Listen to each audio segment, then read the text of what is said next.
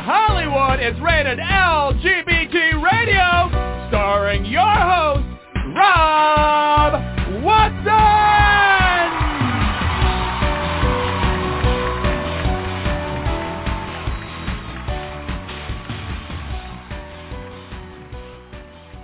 Welcome, welcome, welcome to this installment of Rated LGBT Radio.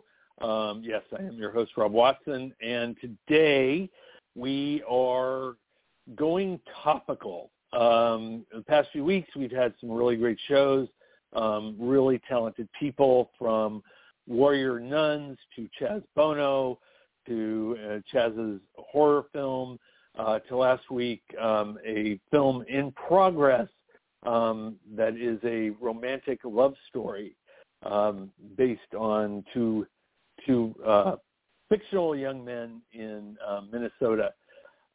Today we get serious. Today we are going to talk about some pressing topics uh, that are happening politically and culturally in our country. Um, it is an important show.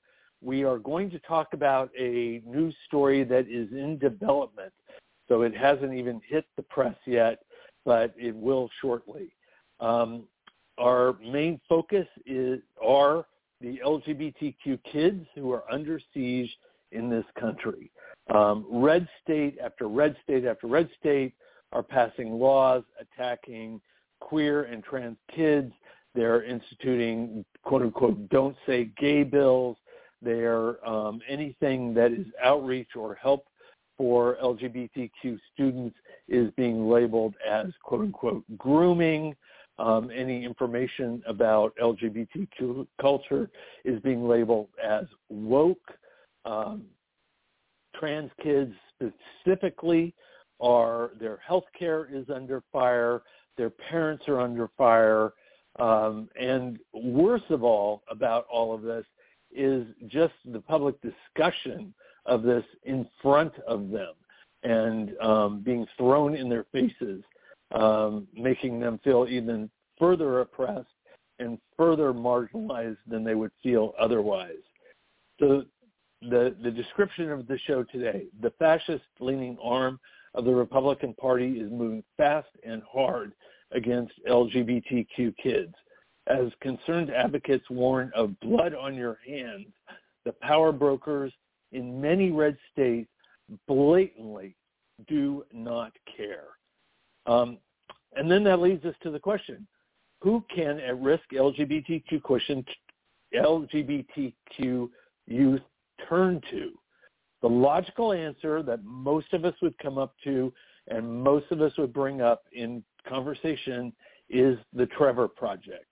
We've been donating to the Trevor Project for years. We've been making videos. We've been telling younger kids it will get better. Um, all of that. Well, apparently, due to issues that um, our friend Brody Levesque on the show today will give us a report, that organization is falling down on its ability to help these kids when they need it the most. Um, we're also going to talk to Lance Preston. Lance is the founder and executive director of the Rainbow Youth Project USA. Uh, we'll talk about what that organization is stepping up to and providing, um, as well as to give us a real snapshot um, on on the ground of what is happening with these kids, how they're dealing with mental health, housing instability, healthcare assistance, and legal affairs, among other things.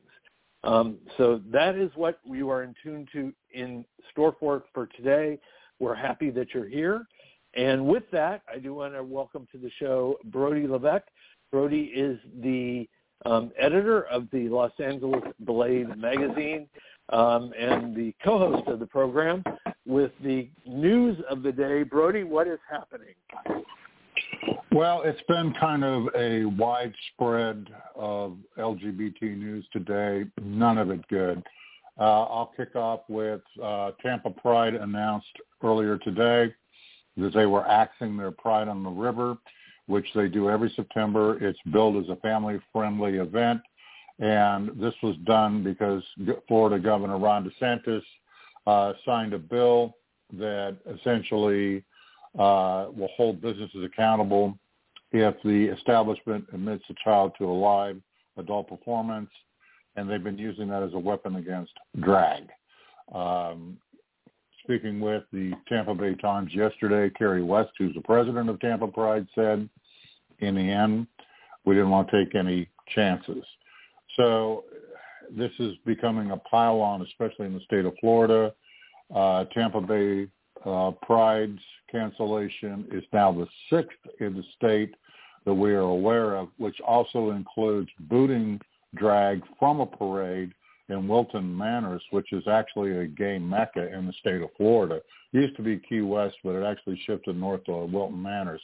And they're going to put Pride on, but they're going to put a lot of events behind a 21 and up. Um, the parade's, for all intents and purposes, canceled. Drag's been removed. And again, it's not just the only Pride in Florida that's done it. And this is a You know, directly. Brody, you go. I, I just want to jump in here. This frustrates the hell out of me, just because. Why are we backing down? Why are they not looking at Pride and reinventing it as a protest march, which Pride was originally? It's like it, I I'm really confused why these organizations. I think they've gotten too complacent as Pride as these corporate celebratory events that they're kowtowing to this oppression. It's, I mean, this is the time we get up and protest and fight and not sit back and um, let DeSantis win. I, it just, it, it really boggles my mind as to the direction these organizations are going in. So, anyway, Well, if you have commentary on that, that let me let me further annoy you.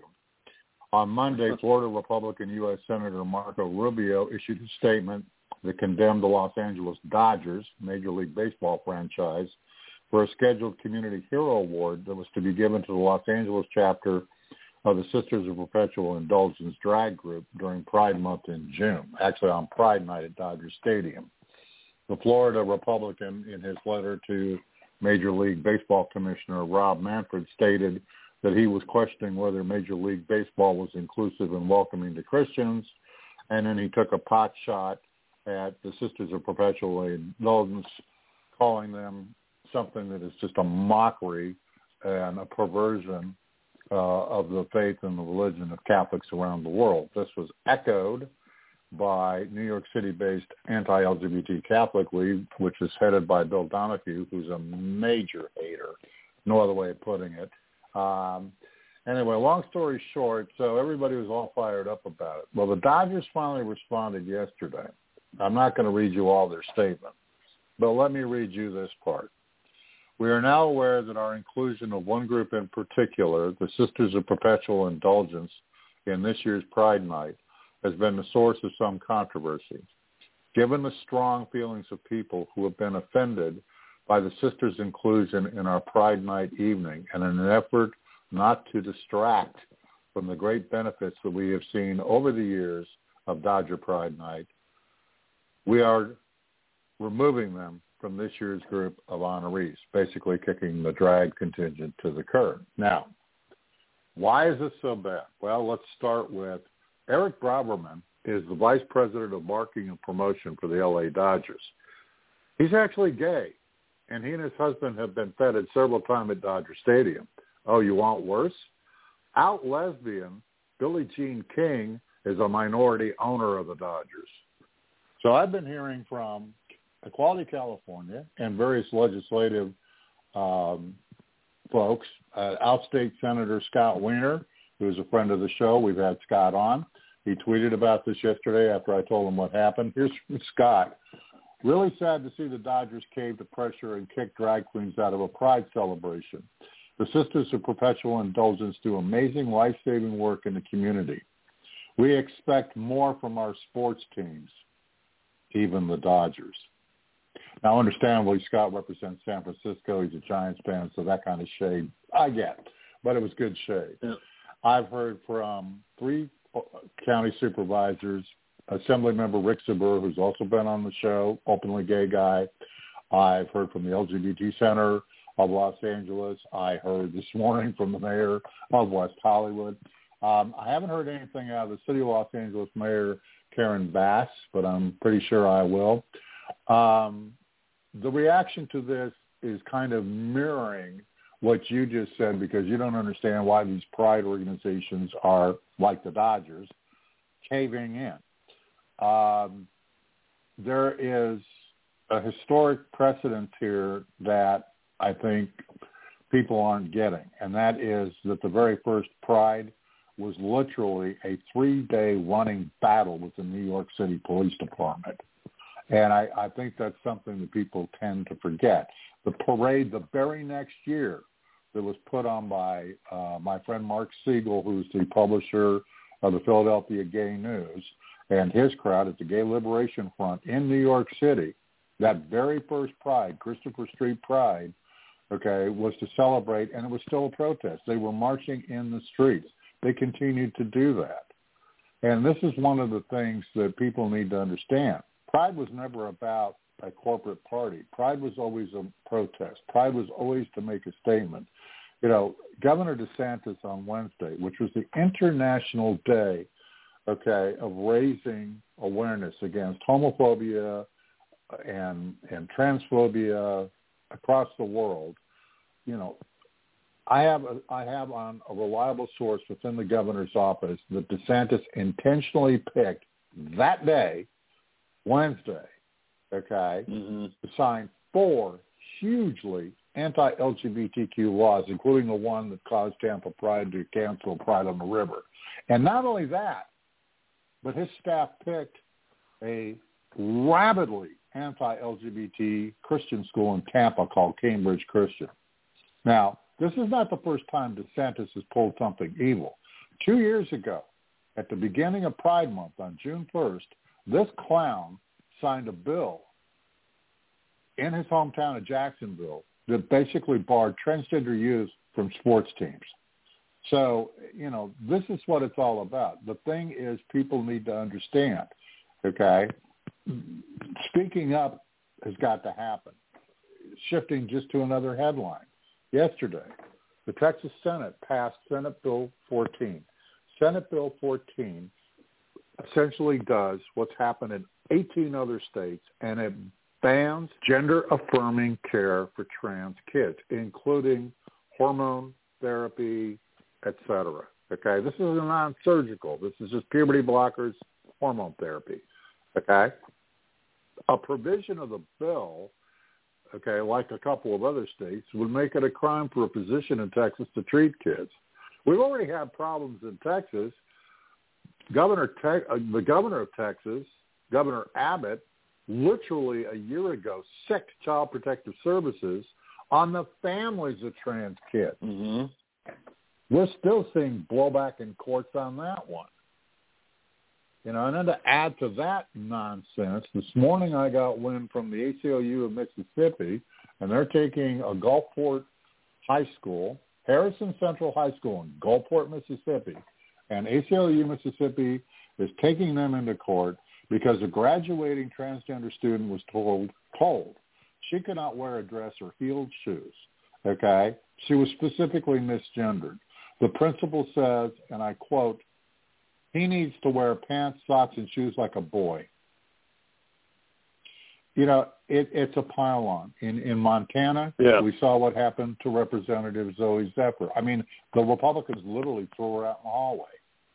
Okay, I, you know, it, it's all directly relative to the same thing.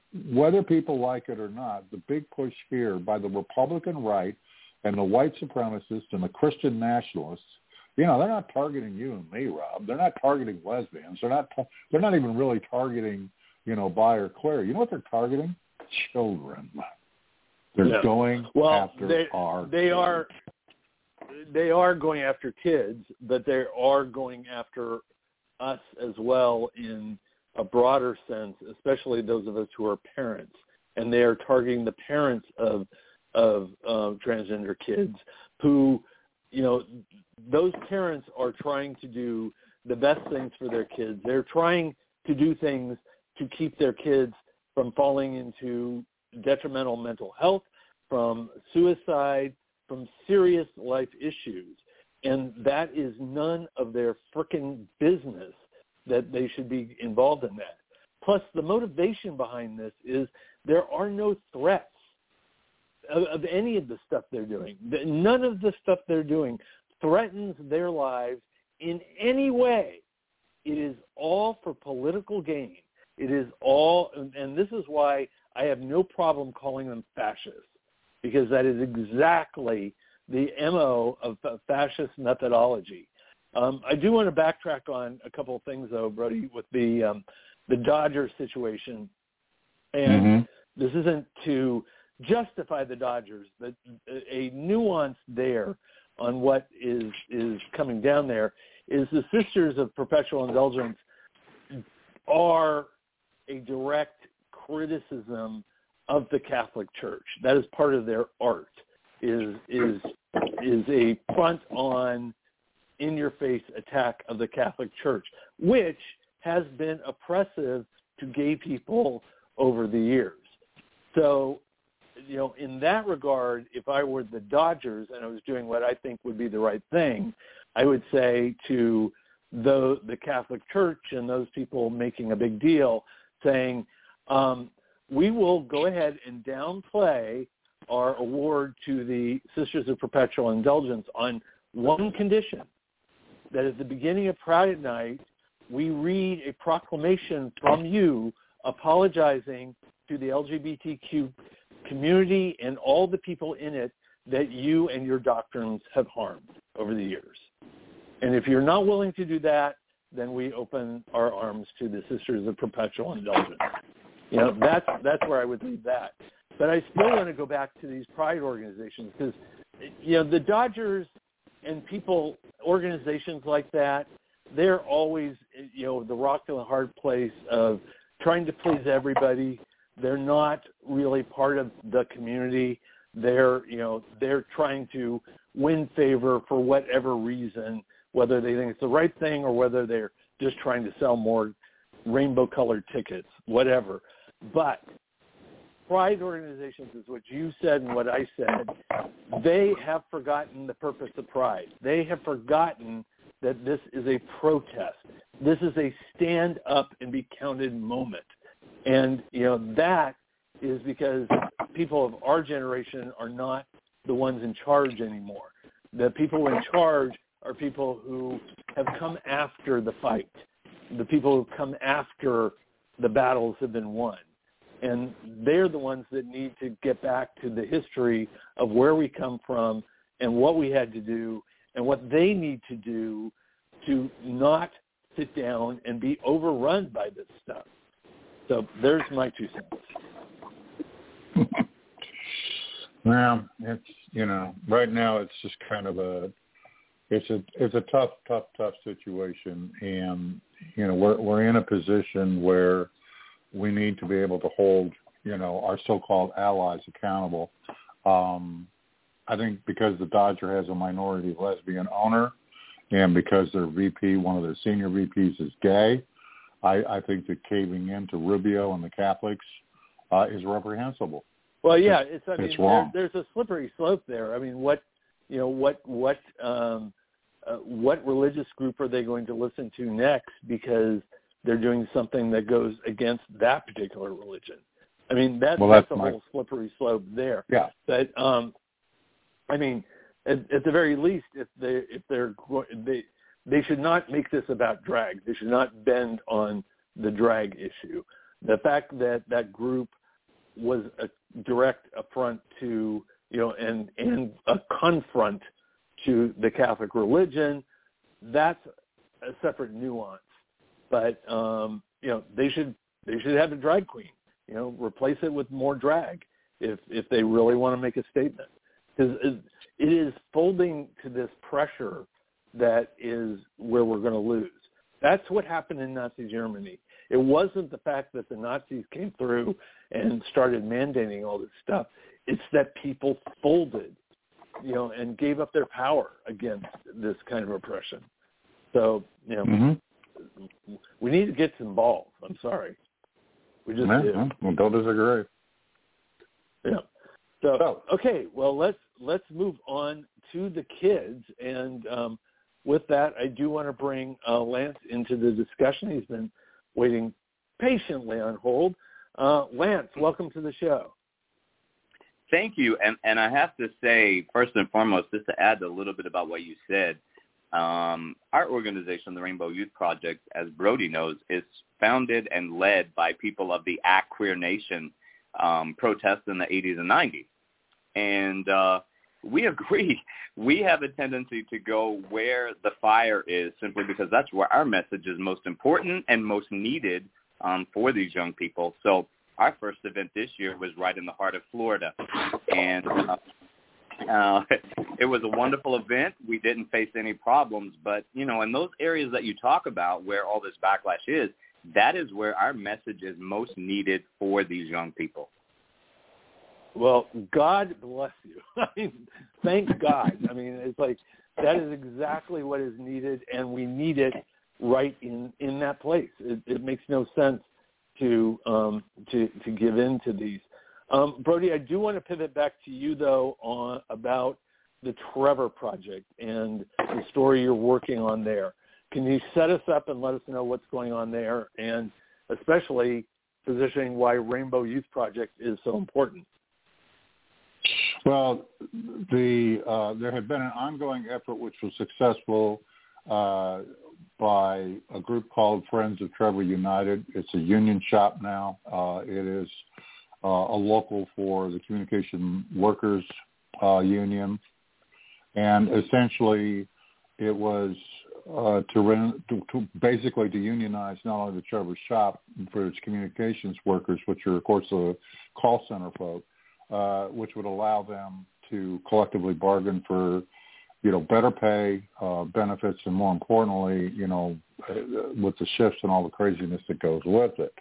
Um, for a long time, uh, Trevor uh, was on board with it, and then once the union was recognized, which was in the middle of April, um, on the first of this month, they went after to obtain what's known as the Weingarten rights. Now, what the Weingarten rights are is it entitles union representative employees, okay, to have representatives present during any interview or meeting with management that any of the employees could believe uh, leads to disciplinary problems. And that's when things started to get a little ugly.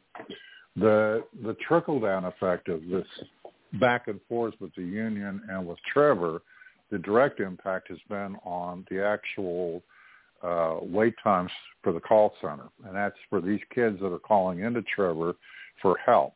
There has been several instances where they quite literally have gotten a message uh, displayed that, for all intents and purposes, said, "Sorry, all of our callers are busy right now. Please call back later." I'm obviously paraphrasing the actual wording on the website. Wait times to reach a counselor are higher than usual. Thanks for your patience. We will be back soon. We've heard from multiple kids that they finally gave up uh, because they're just they couldn't. It, the one thing I need to note here, and I say this not as a journalist, but as a parent and as a grandparent, especially with adolescents. You know, everything with an adolescent is a sense of immediacy. It's in the now. It's not unlike the instant gratification that we experience as parents when the kids want something.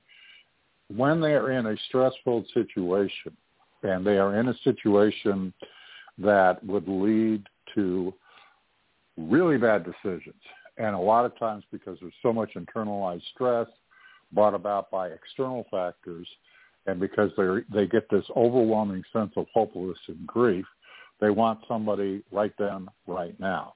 And then when they have a source that they have been told and have come to rely upon suddenly isn't available, and they are in a non-affirming house or they are in a non-affirming environment, and they really don't have any place else to look, to change, to reach out to, sometimes it looks like the best strategy is an exit strategy on a permanent basis.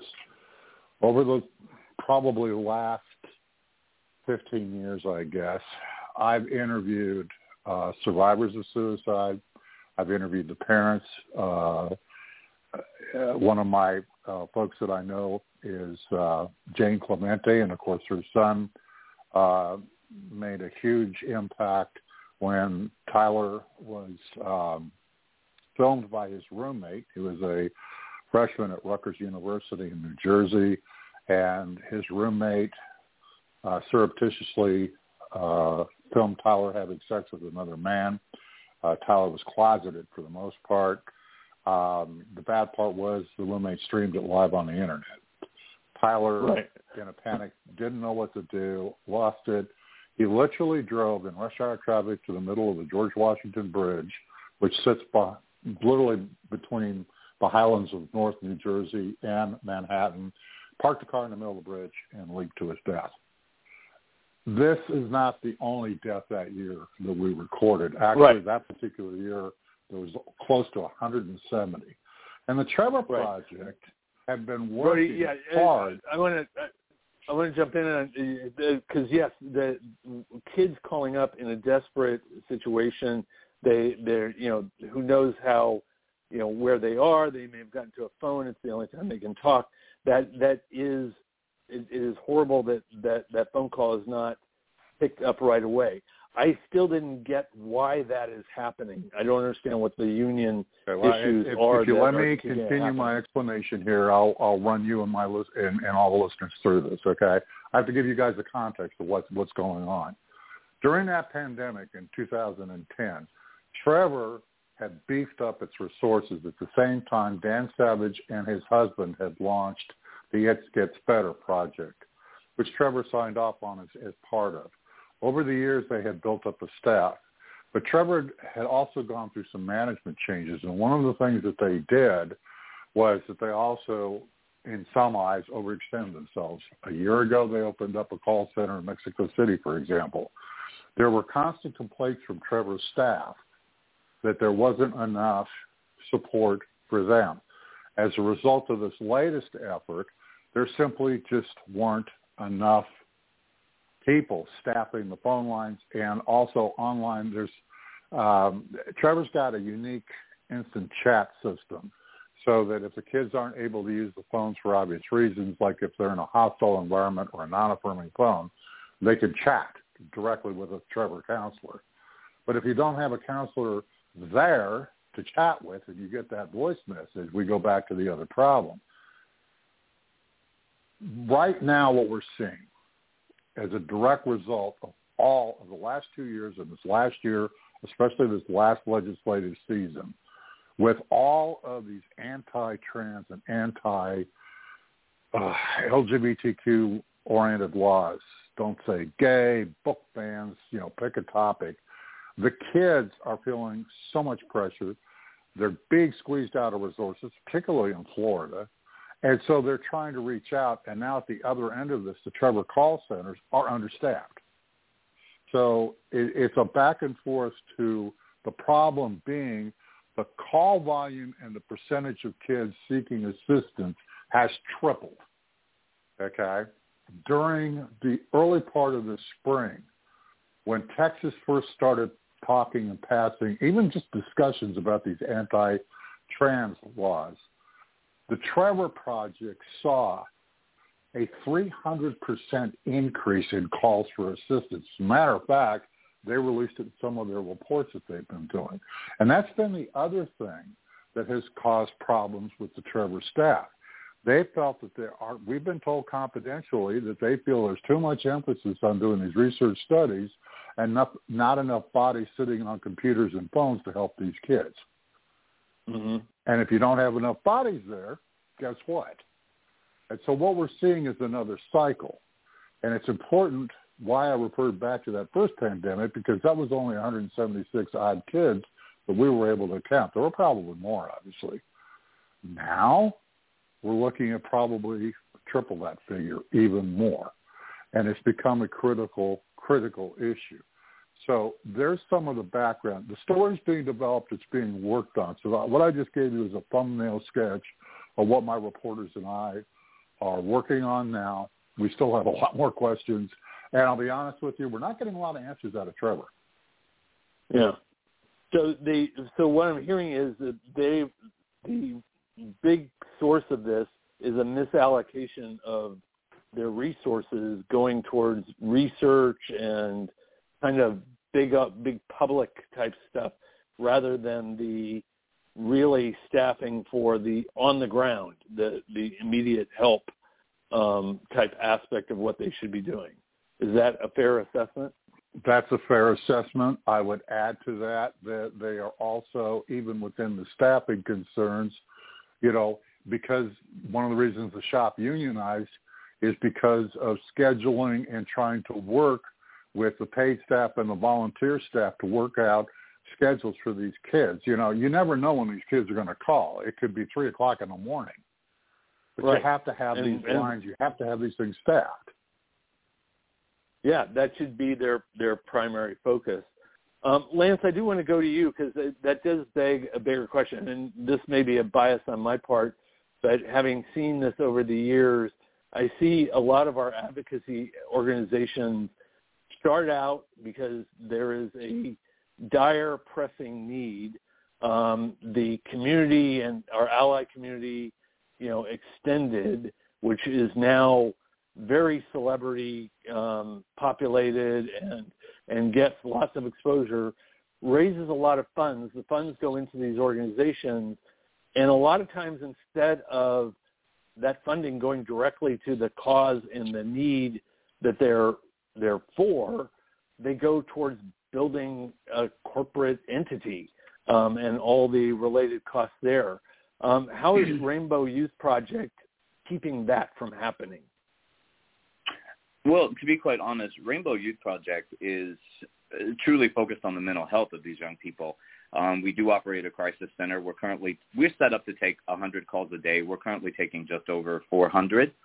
Um, this past weekend, we took over a thousand between Friday at 8 a.m. and Monday at 8 a.m. So our call increase has been significant and doesn't seem to be slowing down. But our focus is on the true mental health. We understand that crisis calls need to be addressed, and we address them 24-7. But while we have the young people on the phone, we try to work with them and their families to not put a Band-Aid on with a crisis call because that doesn't help us on our journey to, to mental health stability. We try to get them in immediate mental health counseling so that we can prevent the next crisis. That is our right. focus. That is our our biggest priority. So we don't we don't worry about doing the research. We don't worry about doing the studies. We have our own internal statistics that we keep up with just for our own purposes. But our sole focus is our number one cause is the mental health and the suicide prevention and the crisis intervention of kids. Some of these kids will just call at 2 o'clock in the morning because they want someone to tell them that it's going to be okay. Some of them will call and uh, in fact, I'll, I'll give you just it's it's morbid, but it's a fact. Just a few weeks ago, we had a young person who called who had already taken a large quantity of medication, and she said, "You're not mm. going to prevent this. I just want someone to talk to me while I go to sleep." And luckily, we were able to save that child. That child is in mental health counseling today. Got her to the ER. So that is really where we are focused. We're not focused on the the corporate aspect of it. Um, everyone that works for Rainbow Youth Project is a volunteer. No one is paid. We all are dedicated to the cause. Our leadership team, all of us attempted suicide as teens due to our sexual orientation, so we take the cause very seriously. And we've always set out that that was going to be our purpose and our reason. And, and we've not altered from that. Unfortunately, we don't have the budget that you know some of the larger organizations have. We operated last year on less than fifty thousand dollars, um, excluding some private donors who just paid for mental health counseling on their own directly to counselors. Um, so again, our focus is the mental health. We we are growing, as Brody knows. We have have impacted a large number of kids across the country, and we're very pleased with that. But we keep it personable and we keep it focused, and we um, the, the corporate part of it is just kind of secondary, if that makes sense. Yeah, and, and it should be. Yeah, no, that that makes that act makes the ultimate sense. Um, I want to put out some numbers here. Um, as of May 8th, 2023, um, you guys placed 974 QB, uh, LGBTQIA plus young people in mental health counseling across the United States. Um, your mental health program currently has 623 active participants. Um, you've assisted 283 homeless LGBTQ plus A uh, young people located in secure, stable, supportive housing, and um, you are currently providing non-surgical gender-affirming health care assistance to 67 adults ranging in ages from 27 to 68. Um, can you tell us a little bit more about those programs? Sure. Um, the mental health program, like I said, is our number one focus. Um, of the 623 active participants now, this is all free mental health. Um, it does not cost the families or these young people anything. And as statistics show us, um, you know, right at 60% of LGBTQIA plus young people last year who were seeking mental health were unable to attain it. Um, so we try to fill that gap. Um, in doing so, we have counselors and have built a network with most major universities across the country. But what we're seeing with the mental health program right now is something Brody touched on earlier. Like in the state of Texas, we have families that do not want their child to see a therapist in the state of Texas. The same is going on in Florida. The same is going on in Oklahoma and Wyoming right now because they're afraid that they will re- be reported to CPS or that they will end up in trouble somehow for supporting their young people. So in those situations, we literally have to try to work around that and, and build up a trust between those families and a licensed therapist in their state just to get these young people into that treatment. We also have a huge problem with Moms for Liberty, who, if they find out that one of our kids, one of these kids is in our program, they will try to convince the parents to take them out of it, which has also created a distrust with the parents in those states specifically. 44% of those 623 currently active participants in our mental health program have attempted suicide in the past 12 months. So we're dealing with very high risk LGBTQIA kids with significant self-harming behaviors. And that's why that mental health program is so important because they could call in today. We know they're going to call in a week from now, another time two weeks from now, whenever another crisis occurs. Our number one goal is to prevent those crises through that mental health stability program. And the same with our homeless youth. Many of the homeless youth, the, the, the key to that is building up trust with them. They do not trust anyone. They've been rejected. Some of them are as young as 13 that have literally been put on the streets to do whatever they have to to survive. Their life becomes a barter. Everything becomes a transaction. So when you offer them assistance, the first thing they want to know is what they have to do for it. That is truly just sad that you have these kids who believe that everything they do has to be a barter in order for them to get something, whether it be food, a shower, or just a bed for the night. So we have to build up trust with those young people as well. And that sometimes is much more difficult because you have a lot of, of homeless organizations throughout the country that do not accept juveniles. They will not accept minors. So we literally have to spend more time working with our homeless youth to get them into, uh, you know, a, a, a safe space. Many of those young kids have already been in safe spaces that are specifically designed for minors, and they have been assaulted or they have been abused or they have been mistreated and there's no trust there either. So that, of course, makes that problem even much more difficult. But I'm very happy to say that our case management team, they're used to these things. It's sad that they have to be used to them, but they are, and they know how to handle them, and they handle them very, very well. Um, 283 kids between 13 and 19 that we got into safe and stable housing just in the past year. Some of those kids, it meant actually getting them relocated to a friend or family where they could stay, actually getting some of them emancipated through, you know, various county courts, or getting our case managers appointed as guardian ad litems and getting them into their own housing situation.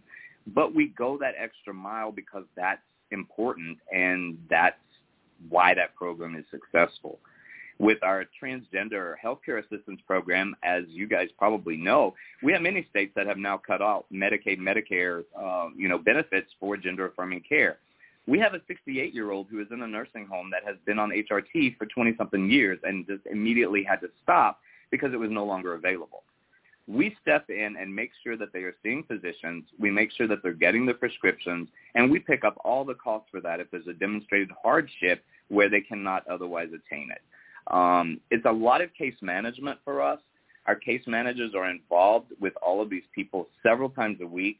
We have a policy that any child that has recently attempted suicide or has, you know, self-harming behavior issues, that we send them an email or a text or a card you know, maybe we we had one who just wanted a pair of shoes, and we just pitched in and bought the shoes and sent them.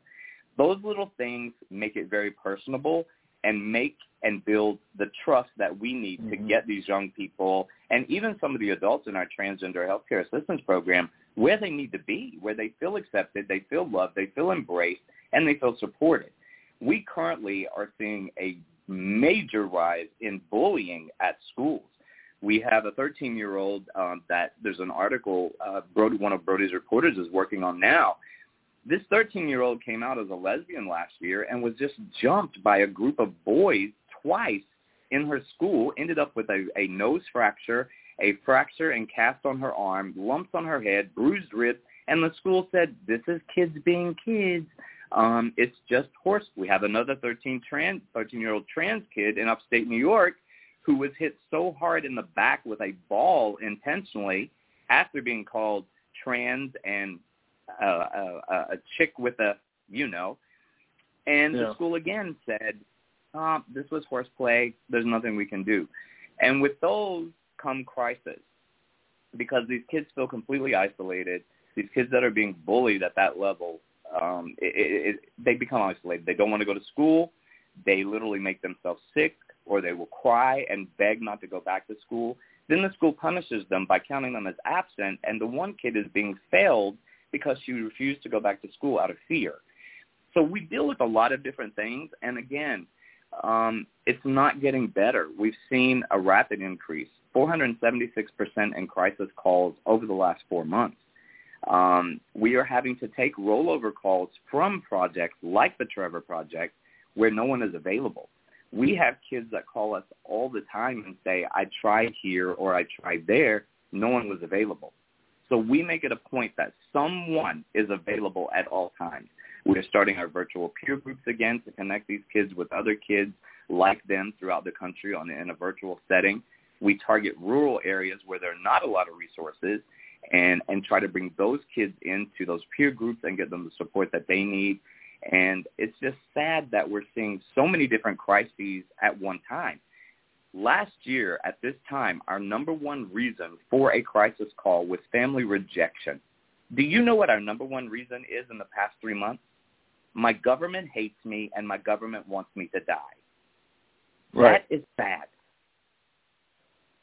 So Brody is right when he says just the talk of these bills, just the talk of you know, banning books or, or what have you, even if those bills never went through, even if they were vetoed or if they didn't pass, it's already instilled the fear into these families and these kids.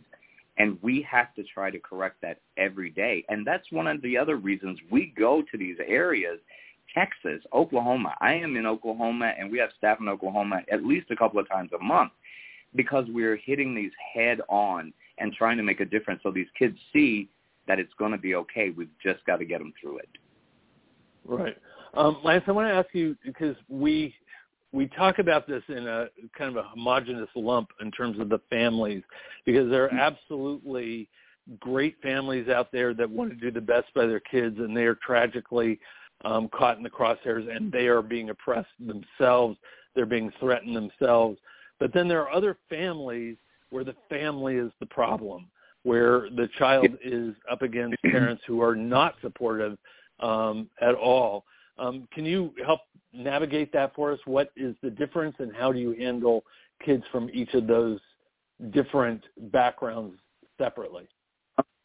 Sure, because when we talk about 60% of these kids who seek mental health not being able to attain it, 20% of those cannot get it because a parent will not consent.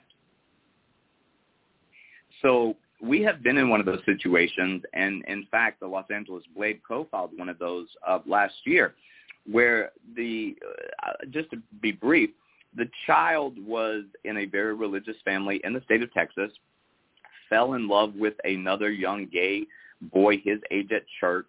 That boy's parents found out and outed him, um, which resulted in three suicide attempts. At the same time, the church is trying to put him in conversion therapy. The mother would give consent for him to join our counseling. Then she would be told that he was going to burn in hell and she was going to go to hell, so she would withdraw that consent. He would go back into self-harming behaviors. We went through this with this family for several months. So what we try to do in those situations, if at all possible, and it's not always possible, we try to get that family into counseling as well to support them, um, to try to explain to them. Um, we literally have to explain sometimes that doing mental health, suicide prevention via telehealth is not going to result in a surgical procedure being done on their child. Um, that's how far down the rabbit hole some of these families go. But we try to bring the entire family in because we have to recognize that not only is one child coming out, but that family is kind of coming out too. And we try to support mm-hmm. those families. Um, and in, in putting mom, dad, or even siblings and the family into different counseling to help each other get through whatever's going on. I will say this. I don't know an exact number, but I'm going to guess and say 90% of our families, once that child has attempted suicide, that is kind of the turning point where they realize we have to do something. But we mm-hmm. do have those that still will say, no, I don't want them to be involved in anything that has to do with LGBTQIA counseling. And that's kind of a misunderstanding because our counseling is not focused on their sexual orientation. Our counseling is focused on keeping them alive. It just so happens that that is a part of the reason that they feel like they have no hope. And in right. working with those families, we found it pretty successful. Um, we don't always succeed. I'm the first to admit that. Um, but most of these families are willing to go into the counseling as well, even on a, you know, it's a separate counseling for the parents to help guide them through what is going on with their child. And uh, one thing I wanted to pivot a little bit on, um, you guys provide healthcare assistance for people over the age of 18 um, especially those who have demonstrated a hardship in receiving medical and mental health services. Um, what, and not that you guys can do everything in the whole world, but um, what what is the help available for these kids where their you know puberty uh, blockers and that kind of health care is being ripped away from them? Um, where where should they go for help? You know, we actually were were participating and trying to set up a network that would help those kids. And what happened was, as these laws started to pass, a lot of the physicians that we were working with literally got out of the business. They they were too mm. afraid of being charged with a felony. They were trying to navigate exactly what the laws meant, exactly what they didn't mean. They were very confused as to what was going on. And many of the physicians that we worked with sent us a, a notice saying, from now on, I am only doing 18 and over. So what we have done with that is there is, is a network that is currently underway putting this together where kids can get the same type of, of transgender, gender-affirming care that they were getting in another state. For instance, there's a wonderful organization that's one of our partners that's called Elevated Access. Elevated Access is an organization with over 800 private pilots with private aircraft that volunteer to fly these families to a location where they can get gender affirming care for their young person. And that network is growing every day, which is wonderful. Some of the sanctuary states um, are being very helpful. But because this is constantly evolving with this bill, this is something that's just having to evolve with it. Yeah, it's um, it, it's a, a real hardship uh, because it is being legislated by people who are not medical. They're, I mean, they exactly. don't even know. Um, one of my frustrations is that that the big medical advocacy groups are not vocal enough, and and should be on the front lines fighting this stuff. Um, you know, they're the ones that are seen as quote unquote the experts, and I don't know that they have taken enough of a leadership role um, how, I mean, this seems like you guys are trying to boil the ocean um, in your outreach. Um, what are the challenges and what are your growth needs um, for you to do the work you're doing? You know, we have three primary focuses. Number one is to make sure that these young people know that we're available to help them. That's first and foremost. Second, to make sure that the rural areas, um, some of our best partners are teachers, schools, children's hospitals um, refer people to us all the time, which we love. So we've built up that network. But in the rural areas, it's very difficult. So we try to go into those small towns in North Carolina, small towns in Tennessee and Georgia to make sure that these young people know that we're available. And third is funding. You know, last year we operated, like I said, on a budget less than $50,000. And people don't seem to realize that, you know, to provide these services costs money. And nine times out of ten, when you're dealing with, you know, suicide prevention or crisis intervention, the donations go to the very large organizations, and yet it's I'm not being disparaging to those organizations, but it's small grassroots organizations like ours on a local level that are actually doing the footwork and literally having to scrape pennies together to make it happen. And and that's mm-hmm. truly our biggest problem. And um, I have to say that we do well. We have a policy that says no kid in crisis gets ignored and does, gets denied service. If we have to pull out a personal credit card and take care of something, we do that and we figure it out later. Because our number one goal is these kids. It's not about donor dollars. It's not about, you know, what celebrity is doing a PSA for us. We love all of that and it's great. But our number one focus is truly these kids and what their needs are. And one question I have, this is sort of going a whole different area, but how you mentioned that you you and your team um, all have come up through this. It's like you're not coming from the outside, you know, unaware of these issues. You have lived these issues. Um, you yourself received an enormous amount of hate growing up from the Southern Baptist Church, and um, yep. you've talked about you know your own suicide attempt. How how do you guys keep from having this being triggering for you? You know what, and and it's something that that that is triggering at times. Um, in fact, I have staff members, Chris, who is one of my my dearest friends, that I have to call sometimes and say, you know what, this this is what is going on right now, and it really bothers me. Even our crisis specialists, though, they are required after every phone call to take a 30-minute break and talk to another crisis specialist to talk through the situation. So we do have our own internal support system that we utilize. I'm going to be honest with you. One of the hardest things of my life, um, even a year and a half after doing starting this, is when I get that text notification that is what we call a SIP. And an SIP is a suicide in progress and it will detail the situation that the crisis specialist is in. And it alerts every staff member of our organization to be on call, ready to go to support this family and this young person. Some of those I break down. Um, they're just heartbreaking and they are triggering, but yet we're capable of recognizing that and we immediately go in and talk to one of our own crisis specialists about what we're feeling. And and that's one of the best things that that I like. We're we're we're small enough that we can take care of each other and that we can be bold enough to tell one another, hey, you need to take a break. Um, you need to just take a break. And, and being able to recognize that and to give that constructive criticism to a colleague in our organization is one of the best things that we have. But you're right, it can be triggering. Um, in the past eight days, we've had two completed suicides.